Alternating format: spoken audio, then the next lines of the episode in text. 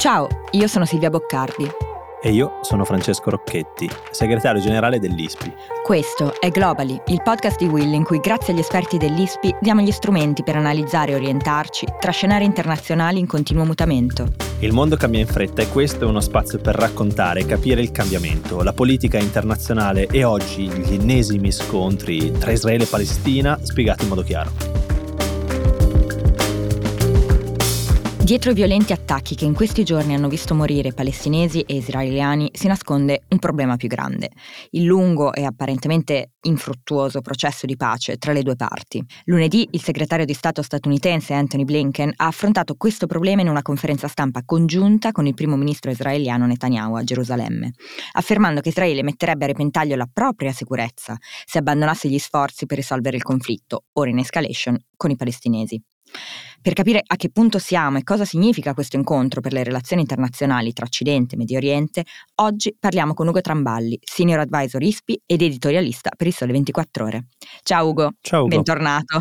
Buongiorno a tutti, grazie. Io inizierei provando a dirci una cosa, che quello a cui abbiamo assistito è uno show sempre uguale, quasi una cerimonia laica, tragica, ma anche sconfortante un raid israeliano prima, la risposta palestinese poi, o viceversa, un appello internazionale alla fine delle violenze e un alto ufficiale dell'amministrazione americana che viene, recita una parte già scritta, se ne va e dal giorno dopo è tutto uguale fino al raid successivo. L- lo vediamo ogni volta e devo dire che questa volta la sensazione che più mi è venuta è caspita, ma quanto deve essere umiliante anche per il segretario di Stato, per Blinken, arrivare a recitare una poesia vuota sapendo che n- nulla cambierà. No, Ugo.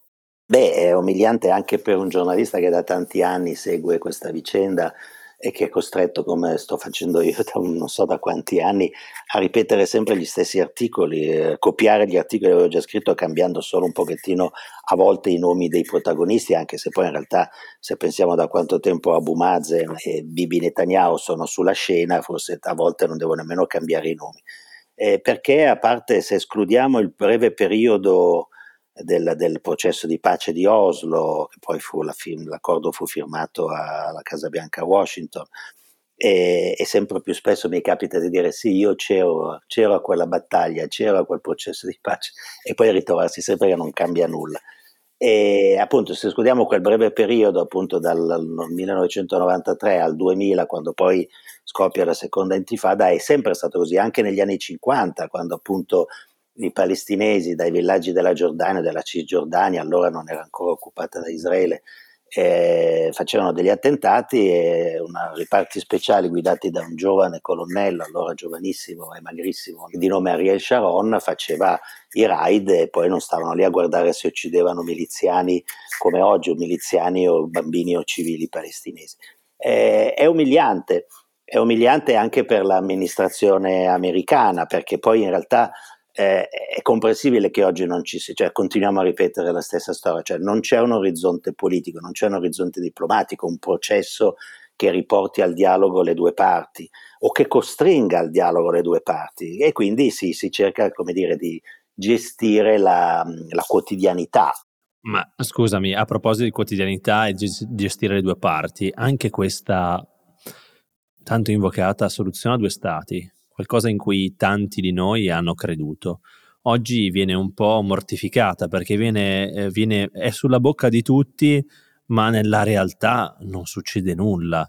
E questo sentirci ripetere, questo ritornello, la soluzione a due stati, la soluzione a due stati, alla fine non fa che allontanare quella prospettiva, no Ugo? No, nel senso che non esiste alternativa. L'alternativa è uno Stato per due popoli, ma eh, gli israeliani con tutto quello che hanno fatto in questi 70 anni, mai nella vita, dopo le battaglie, certo. le guerre, le, le conquiste, accetterebbero di vivere in un paese dove ci sono due popoli e che naturalmente che hanno una demografia, i palestinesi, molto più ampia di quella degli, degli, degli israeliani anche se mettiamo gli, gli ultraortodossi, gli aredimi, i timorati di Dio che fanno decine di figli, gli arabi continueranno a farne sempre di più. Già oggi dal Mediterraneo al, al fiume Giordano ci sono più palestinesi, più arabi che ebrei. Mm-hmm. Eh, siamo a 7 milioni a 7 milioni e 4. naturalmente se consideriamo i cittadini, gli arabi i cittadini di Israele, gli arabi di Gaza, gli arabi della Gerusalemme occupata e gli arabi dei territori occupati dalla Cisgiordania, perché poi c'è, anche qui c'è una burocrazia molto complessa.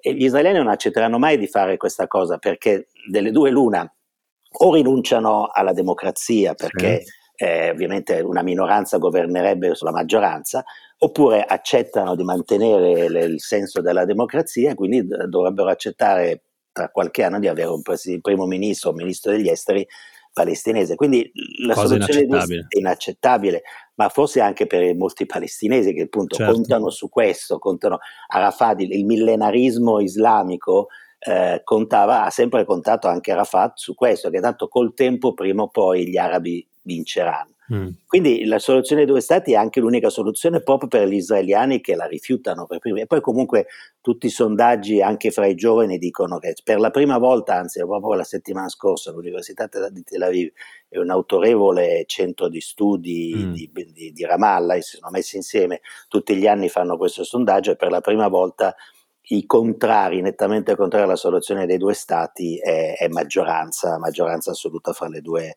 fra le due popolazioni. In realtà una soluzione, prima ti dicevo degli americani della mancanza di un orizzonte politico e anche come tu prima hai ricordato questa visita inutile di Anthony Blinker dove Blinker parlava della questione dei diritti dei palestinesi e Bibi Netanyahu parlava solo dell'Iran ignorando totalmente i palestinesi in realtà una soluzione ci sarebbe che gli americani smettessero di essere così piattamente a favore di Israele qualsiasi cosa Israele faccia.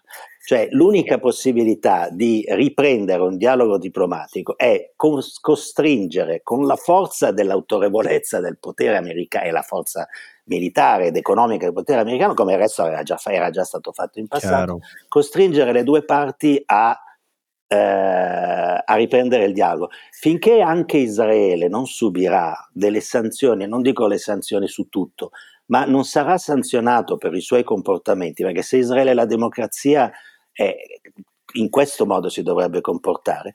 E allora, finché gli Stati Uniti non faranno delle pressioni vere su Israele, ma permetteranno a Israele di fare tutto quello che vuole, che ad altri non viene permesso, cioè noi stiamo eh, armando eh, stiamo, gli Stati Uniti armano regolarmente garantiscono la sicurezza di un paese occupante. E qui eh, aiutano eh, l'occupante, in Ucraina aiutano l'occupato. Eh, ma quindi Ugo, a livello di relazioni internazionali, noi abbiamo, mh, mm, insomma, abbiamo parlato di ehm, Russia, sicuramente ne parleremo eh, anche dopo, ma cos'è cambiato oggi per Israele per fare leva e mantenere eh, questo appoggio statunitense? E faccio un esempio tra tutti, l'Iran. Cioè, cosa sta succedendo? Beh, intanto per la prima volta, e questa è l'unica possibilità di una ripresa del processo di pace ed è la fine di quello che dico, cioè questo aiuto cieco della, dell'amministrazione presidenziale, del, del, del Campidoglio americani, eccetera. E cioè che per la prima volta c'è un governo di estrema destra a forte spinta ultra-religiosa. Un governo di estrema destra che non solo vuole fare una soluzione eh, alla tedesca, alla nazista della, della questione palestinese, ma soprattutto, e questo è quello che preoccupa la società israeliana, sta minando l'essenza e i fondamenti democratici dello Stato di Israele, eh, sul giudiziario, sulle libertà civili, sul ruolo dei militari e tutto quanto. Ecco, per la prima volta anche la comunità ebraica americana, che è estremamente influente, che storicamente è libera, cioè il 75-80% degli ebrei americani votano democratico e che soprattutto sui diritti civili, eh, gli ebrei sono quelli che negli Stati Uniti sono più favorevoli ad aborto, a diritti delle minoranze, eccetera. Ecco, per la prima volta eh, Israele potrebbe trovarsi con un'amministrazione americana e un'opinione pubblica americana, soprattutto quella ebraica, contrarie a, al comportamento di questo governo e questo potrebbe essere una svolta. L'Iran, eh, sì, certo, è, mm, è, importante, l'Iran è importante per tutti, non solo per, la, questo governo di Netanyahu, ma anche il governo precedente. Sull'Iran gli israeliani la pensano tutti allo stesso modo, è una minaccia e siamo Chiaro. pronti anche a bombardare e a colpire. Gli americani sono sempre stati quelli che li hanno contenuti, a parte Donald Trump ovviamente. Però ecco, l'Iran è una questione adesso per Bibi Netanyahu è il tentativo di mobilitare la, la, la, l'opinione pubblica, i governi occidentali contro un nemico che in effetti, un avversario in effetti c'è ed è pericoloso, ma non al punto da, da minare l'esistenza di Israele, ma comunque è effettivamente pericoloso, sul quale tutti possiamo alla fine siamo d'accordo, nel senso che eh, l'Iran resta, un, soprattutto il regime, quello che è successo negli ultimi mesi, c'è un certo consenso su questo, modo, ma Bibi lo, Bibi lo, fa principalmente per far dimenticare la questione palestinese ad americani occidentali. Chiaro. Ma, um, Ugo, io avrei un paio di domande. La prima è sul, sugli Stati Uniti ancora, eh, cioè um, questa visita di Blinken, tra le altre cose, ci mostra questa perdita di peso che gli Stati Uniti hanno eh, nella regione e lo, ce lo mostra sempre più plasticamente. Ce l'ha mostrato eh, prima con uno degli alleati storici eh, di, degli Stati Uniti nella regione con l'Arabia Saudita. Ci sono stati problemi negli ultimi anni e abbiamo visto come la presa statunitense eh, anche sul paese, sulle decisioni del paese, sia ormai molto debole e eh, lo sta mostrando in questi mesi eh, con Israele, l'altro grandissimo alleato degli Stati Uniti nella regione, da una parte, appunto, come si diceva, eh, nei confronti dell'Ucraina. Sappiamo che nonostante eh, l'invito caldo eh, degli Stati Uniti a Israele a inviare ehm, diciamo rifornimenti, armamenti all'Ucraina, non è stato fatto e c'è questa grande incertezza su dove si colloca Israele, soprattutto Bibi, Netanyahu, a che punto tra Ucraina e Russia, questo occhiolino a Putin che non è sicuramente ben visto. E dall'altra l'abbiamo visto anche in questa cosa. Insomma, eh, gli Stati Uniti stanno proprio perdendo il polso di quello che succede nella regione, no? E questo è proprio plastico. No, non sono solo gli Stati Uniti, nel senso che, cioè, certo, dopo, tanto tutti siamo preoccupati di fra un anno e mezzo, fra due anni, eh, che presidente gli americani eleggeranno, eh, c'è sempre sì. il rischio che riportino Donald Trump o peggio ancora un trumpista però politicamente più preparato di quanto non fosse Trump e quindi più pericoloso. Però no, questa cosa che dici eh, non è una perdita di, di, importanza americana, perché dopo il disastroso ritiro dall'Afghanistan Joe Biden eh, ha, sta, ha, dimostrato e sta dimostrando invece una grande tenuta, una grande credibilità in politica estera. Pensiamo mm. all'Ucraina, per esempio, la cartina di tornasole di, una, di una grande potenza come quella americana. Quello certo. che tu certo. dici è vero, ma non riguarda solo gli americani, riguarda la Russia, riguarda la, la, Cina, riguarda le superpotenze, nel senso che noi siamo abituati a ragionare, soprattutto chi come me, da, da studente è cresciuto, poi da giovane giornalista, poi da analista, sempre eh, corrispondente in Unione Sovietica, quindi in un quadro della, della guerra fredda, sì. Eh, mentre oggi la guerra fredda è finita. Una volta il mondo do- aveva due scelte, o stava con gli Stati Uniti o stava con i russi, o stava col comunismo o stava con la democrazia e la libertà di mercato, il libero mercato. Oggi è diverso, cioè questo problema che stanno vivendo gli Stati Uniti, lo sta vivendo anche la Cina, lo sta vivendo anche sì. la Russia, c'è più libertà, c'è più indipendenza, non è più richiesto di stare da una parte o dall'altra. Questo vale per l'Arabia Saudita, vale, sono stato per ISPI, ho partecipato due o tre mesi fa ad Abu Dhabi a una, una, una conferenza sì. dove c'era il rappresentante, il consigliere del, diplomatico del, del, dell'Emiro, del presidente degli Emirati Uniti, Arabi Uniti, e secondo me il suo discorso è stato plastico per spiegarci la situazione di oggi, non solo lì. Cioè diceva, noi, per noi gli Stati Uniti restano l'alleato fondamentale che ci garantisce la sicurezza. Però eh, oggi il mondo è cambiato, noi vogliamo essere liberi di fare accordi con la Cina, con eh, la Russia, con amici o nemici piccoli e grandi di Stati Uniti, Cina e, e Russia. Mm. L'India è un altro esempio clamoroso. No? L'India quest'estate ha fatto in Siberia, a, a, luglio ha fatto in Siberia un'esercitazione militare con cinesi e, ru- e russi e un mese e mezzo dopo ne ha fatto uno sull'Himalaya e confine cinese con gli americani. Oramai non c'è più, se vogliamo, c'è più democrazia nella, nella, geopolitica oggi di quanto non ci fosse prima. Sì, mi verrebbe da dire, mi spiace molto per gli Stati Uniti che soprattutto per Israele hanno come dire, hanno speso tanti soldi, ecco, come dire, un investimento non, che non sta dando i suoi frutti. Ecco. Ma Israele è sempre stata così, anche prima, anche quando c'era la guerra fredda. Israele ha sempre avuto una libertà di movimento che nessun altro alleato degli Stati Uniti ha mai avuto. Eh, per esempio, non so, mm. noi alleati della Nato non abbiamo mai avuto il libero accesso agli arsenali militari americani anche più avanzati quanto gli israeliani. A noi uh-huh. veniva negata la tecnologia degli Hours, quegli aerei col padellone sopra gli aerei radar, uh e gli israeliani non solo li, li hanno dati, eh, uh agli israeliani, ma poi mi ricordo che il, il, il, segretario di Stato, non mi ricordo se era Madeleine Albright o qualcun altro, venne, dovette venire in Israele espressamente per convincere Rabin, parlo appunto di un eroe della, del processo di pace, a non vendere quella tecnologia ai cinesi, perché gli israeliani dopo averla acquisita agli unici al mondo la stavano vendendo ai cinesi. Quindi è sempre stato così. E anche su questo, per esempio su questa vicenda russa-ucraina, è, è, è, sempre stato riconosciuto, ma non solo dagli americani, devo dire anche dagli europei, una particolarità israeliana. Israele è stata fondata dai russi, fossero bielorussi, ucraini o polacchi, ma erano tutti parte dell'impero certo. russo.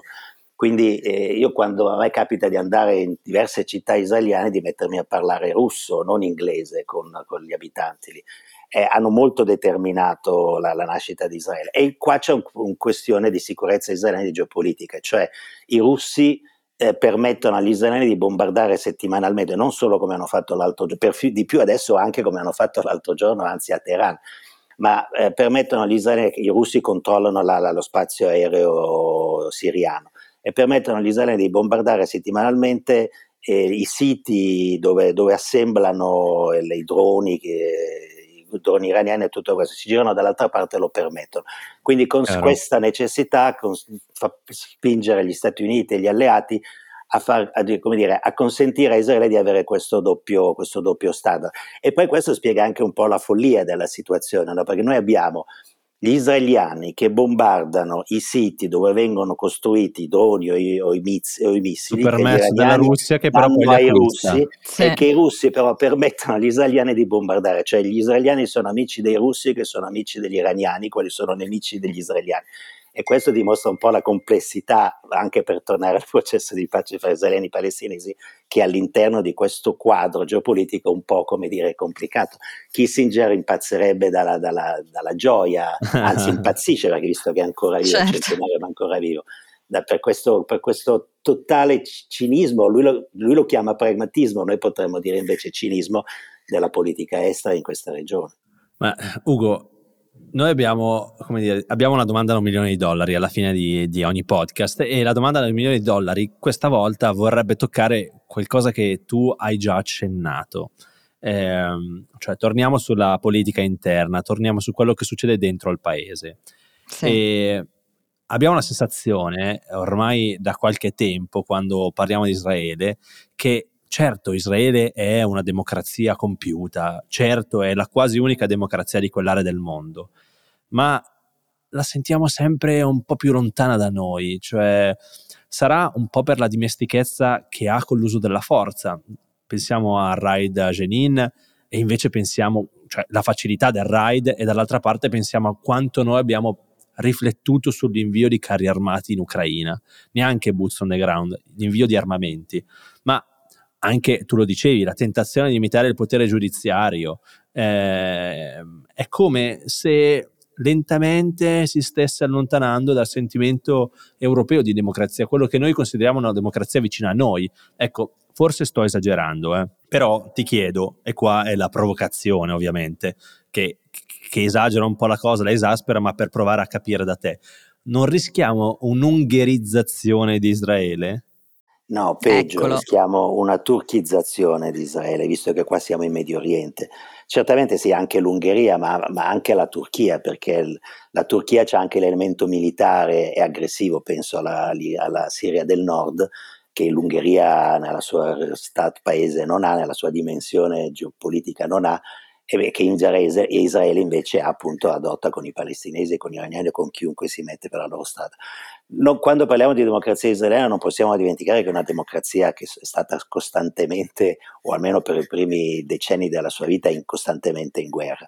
Eh, naturalmente a volte poi la guerra era anche un po' serviva anche a Israele, cioè gli israeliani al di là del, del, delle minacce reali che, che, che doveva affrontare, poi si costruiva anche, cioè rendeva, si creava dei nemici che, erano, che trasformava in più ne- nemici più di quanto effettivamente non fossero, cioè c'è stato il periodo in cui era il grande nemico, il grande Satana era, era Nasser, l'egiziano Nasser, poi eh, prima ancora il Gran Mufti di Gerusalemme, poi Nasser, certo. poi Arafat, poi Saddam Hussein, adesso gli iraniani, sto parlando di tutti, che, tutti quelli che ho citato sono stati effettivamente nemici di Israele, però Israele li ha resi un pochettino di più anche perché Israele per mantenere la compattezza interna, ma questo vale, varrebbe per qualsiasi paese, ma soprattutto Israele, è, serviva, è sempre servito avere un nemico alle frontiere. Oggi il mm. vero nemico è dentro il, pa- il paese, perché mm. le grandi divisioni della, perché Israele non, è, non esiste la razza ebraica, un, qui in questo paese c'è un melting pot bellissimo e pazzesco che nemmeno gli Stati Uniti o il Brasile hanno. Eh, dai falascià dell'Etiopia agli americani del Wyoming ai russi o ai bielorussi per tenere insieme questa cosa serve avere la compattezza, serve un nemico. Oggi per la prima volta questa compattezza sta venendo meno con questo governo di estrema destra, ultranazionalista, ultraetico. Però ecco, la democrazia israeliana è una democrazia vibrante, ma è una democrazia etnica. Mm, eh, nel sì. senso che i palestinesi, cittadini di Israele, che sono il 20, non sono una minoranza estrema, sono più di quanto i neri non siano negli Stati Uniti, perché sono più del 20% della popolazione quindi una minoranza importante, sono, hanno una serie di libertà, sono rappresentati in Parlamento e i loro partiti, se, se sono così ai margini della vita politica israeliana, è anche per colpa loro. Però sostanzialmente gli arabi sono cittadini di serie B. Askenaziti e sefarditi, cioè gli ebrei sì. dell'est d'Europa e gli ebrei che vengono dai paesi arabi, gli askenaziti sono, tre, sono stati, continuano ad essere tremendamente razzisti verso gli ebrei che vengono dai paesi arabi. Ecco, mm. questo è il, è il, problema, il grave problema di Israele. È una democrazia etnica, poi anche loro adesso votano tantissimo come noi italiani. Una, mm. per, per, se tu sei ebreo è una democrazia infinitamente migliore di quella, di quella italiana, la, la, libertà di stampa è assoluta, almeno questo governo anche quello vorrebbe limitare, ma è una democrazia etnica e quindi noi dovremmo trattare Israele per quello che è quando noi pensiamo che ha, eh, quando noi diciamo ah eh, non si può negare a Israele il diritto di difendersi, ci mancherebbe altro, eh. è, una, è, una, è, un'affermazione stupida, è una, perché è, una, è un'affermazione ovvia. È ovvio che Israele ha diritto a garantire la sua sicurezza, è un diritto fondamentale di ogni Stato, anche l'Italia, il Liechtenstein, la, il Perù hanno diritto a questa cosa. Anche Putin, per esempio, eh, sostiene che eh, la, la, la, sua operazione in Ucraina è un'operazione per per garantire la sicurezza nazionale della Russia. Quindi il problema di, la, del, di come Israele, del diritto di Israele a garantire la sua, questo diritto fondamentale alla sua sicurezza, il problema non è avere questo diritto, il problema è come eserciti questo diritto. Chiaro. Putin ce lo sta dimostrando e Israele, mutatis mutandis, ce lo sta dimostrando allo stesso modo. Cioè, adesso noi ci siamo improvvisamente ricordati che c'è questo problema una settimana fa perché c'è stato appunto, come dicevate prima, io colpisco, adesso mi vedo perché poi la, la faida è, una, è, un elemento fondamentale anche di questo scontro, non è l'unico ma è un elemento fondamentale. Ma guardate che anche con, altro, con l'altro governo più democratico, più aperto, più centrista, dove c'erano anche i laburisti dentro, nel 2022 ci sono stati nei territori occupati a causa delle operazioni israeliane ci sono stati più di 200 morti palestinesi, non solo miliziani. Sì. Che è un record, credo da 15 anni non c'era una tensione di questo genere nei territori. Adesso solamente nel mese di gennaio dell'anno nuovo siamo già più di 30 palestinesi uccisi. Grazie Ugo, eh, certo no, no, noi lo sappiamo, Israele rimane veramente una delle poche democrazie, come dicevo, della regione e eh, abbiamo grande vicinanza con la democrazia israeliana, però certamente negli ultimi anni abbiamo notato anche alcuni aspetti che crescentemente ci allontanano. E tu ce li hai ben descritti. Beh, è una situazione ovviamente molto complessa, quindi eh, noi ti ringraziamo Ugo per essere stato con noi questa volta a cercare di spiegarci non soltanto diciamo, quello che sta succedendo all'interno delle, um, delle, dei territori tra Israele e Palestina, ma ovviamente anche un po' di più le relazioni internazionali, quindi eh, diciamo un aspetto un po' più ampio eh, per cercare di inserire questi, questi scontri ehm, appunto a livello globale. Quindi grazie nuovamente per essere stato con noi, grazie Fra e noi continueremo ovviamente a tenere d'occhio la situazione e ci risentiamo tra una settimana. Grazie. Grazie a voi.